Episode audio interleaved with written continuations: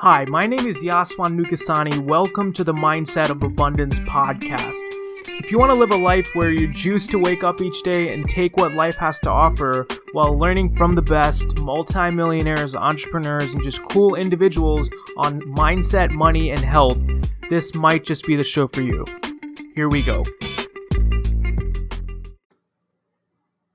Guys, what's up? Welcome to the show. And today we're trying something new. So I have, for the first time ever, I have a camera that's running right there. And um, I'm recording this podcast through my condenser. So we're trying to do two things. Um, and today's episode is something which I wanted to talk about.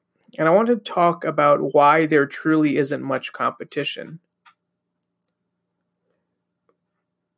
If you go about it the right way. So, um, the other day, so I was looking at, um, you know, uh, how many people start businesses, right? So I think every year there's thousands, if not millions of, or hundreds of thousands of businesses that open up right? So, for example, like in my business, um, at Merchant, right? So let's say that so we print custom T-shirts for small businesses and brands, right?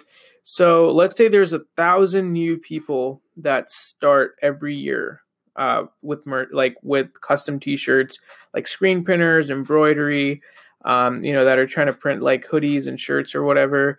Um, so let's say there's a thousand new people that open their doors every year right? Out of those thousands, um, every like so the first two years, people like you know they're super excited, and then you know shit gets hard, right? They got bills to pay. Um, it's not all as fun and um, as great as they thought it would be, or how e- or you know like people can't wait. People just want that money to be coming in, right? So most times by year two, um, you have 80% of people that have already quit right? They've left the business, they've shut down. So I think when people, you know, like uh, especially starting entrepreneurs, they try to go for uh, like a extremely like a blue ocean, uh, and though that can be great, right? But you have to just make sure that the the business that you're going after, if it's truly a blue ocean, if you're if you don't know what I'm talking about, Blue Ocean Strategy is a book and it's a ideology that says that um, if I understand correctly, it says that like the business or your organization or idea that you're trying to start, um, it should be so out there that there truly isn't much competition and you have all the market to take.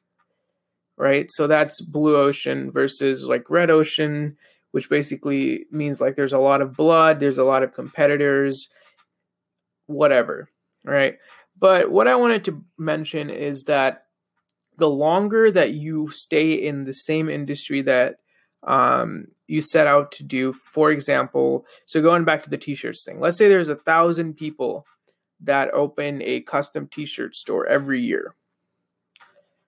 Usually, and data backs this up, in two years, at least more than 80% of them have already closed their doors. And I mean, this is just business 101. Most small businesses fail, right? And I think my theory is that most of them fail due to ineffective marketing and sales. I don't think it's like the market isn't there. I just think that they're not really like they haven't taken the right approach to marketing and sales, which is hence they fail.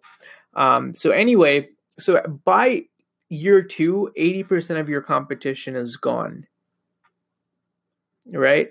And then the craziest thing is that it's kind of like this curve, right? This um so if you look at um, an exponential chart. It goes like it goes like from here. So i'm actually i keep forgetting that this is also going to be published on audio but for those of you that are watching on video if you have ever seen an exponential growth chart it's kind of like a hockey stick curve right? But then if you flip it if you reverse it so the negative hockey stick curve is um you know ev- there's huge uh, competition at um like when you start everyone you know you have you have the most amount of people in the business but then as time goes on fewer and fewer and fewer people remain you know, some of most of them go out of business or they lose interest. And this is the kicker. Um, if they're uh, like entrepreneurs, most people that start businesses kind of have that entrepreneurial uh, DNA or, or vibe, or I mean, just that energy. And the problem that we all have is that we are super like fickle minded. We can't stick to one thing. We can get ideas like there's no tomorrow. I mean, you probably got, I mean, there's so many ideas, right? Um, and most times people just go after, they, they start chasing like different, different things, right? They, they stick to something for a year. If it doesn't work, they go to the next. And though that's sad, um, that that's the reality of it. So by that time, you know, your competition is already um, low. And then what happens is if you are one of these people that have stayed in the industry for five or 10 years, um, there's this thing in economics. It's called um, barriers to entry, right? As your business grows and the bigger that you get as an organization, uh, there is there's more things that are capital intensive and labor intensive. So, for example, um, perfect example, printing T-shirts, right? So when when when someone starts printing T-shirts, the barrier to entry, you know, all you need is like you know a thousand dollar investment right? But then if you want to scale that operation up if you want to get big right? If so the person that's in their garage with that with that thousand dollar investment into that machine can probably turn out let's just say for example they can turn out a hundred shirts a day. Let's just say that.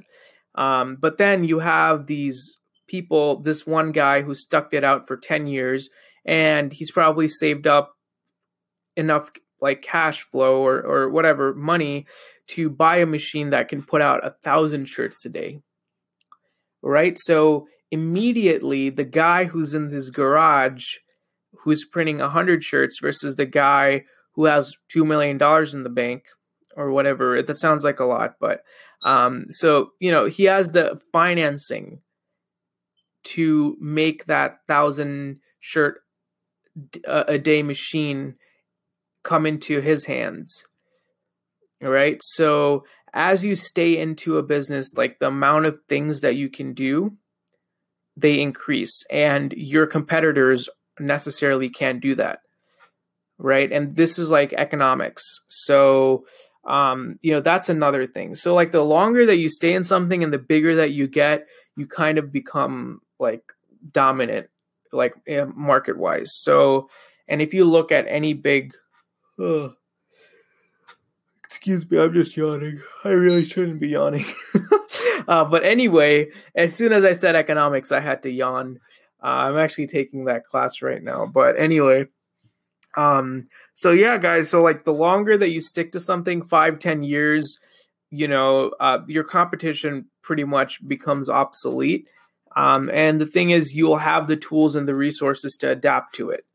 Um, you know, and if you look at any big company, right? Any big like um let's just say let's just put let's just pick Gatorade.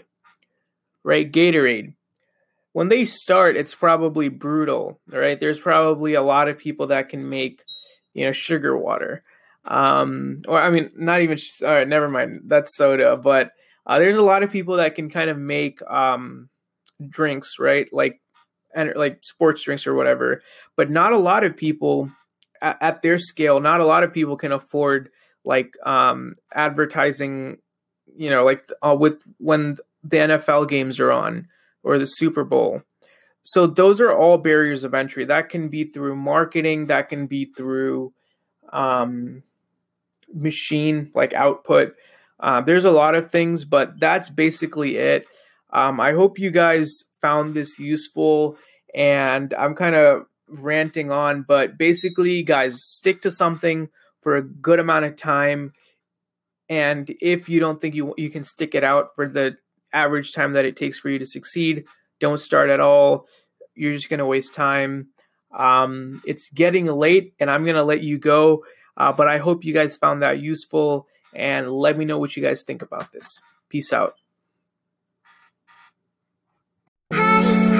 Guys, that's a wrap for this episode. Thank you so much for tuning in. If you liked what you heard, share it with a friend, tweet it, post it, tag it, whatever. But remember that abundance is not something that you acquire, it is something that you tune into. With that said, I will see you next week.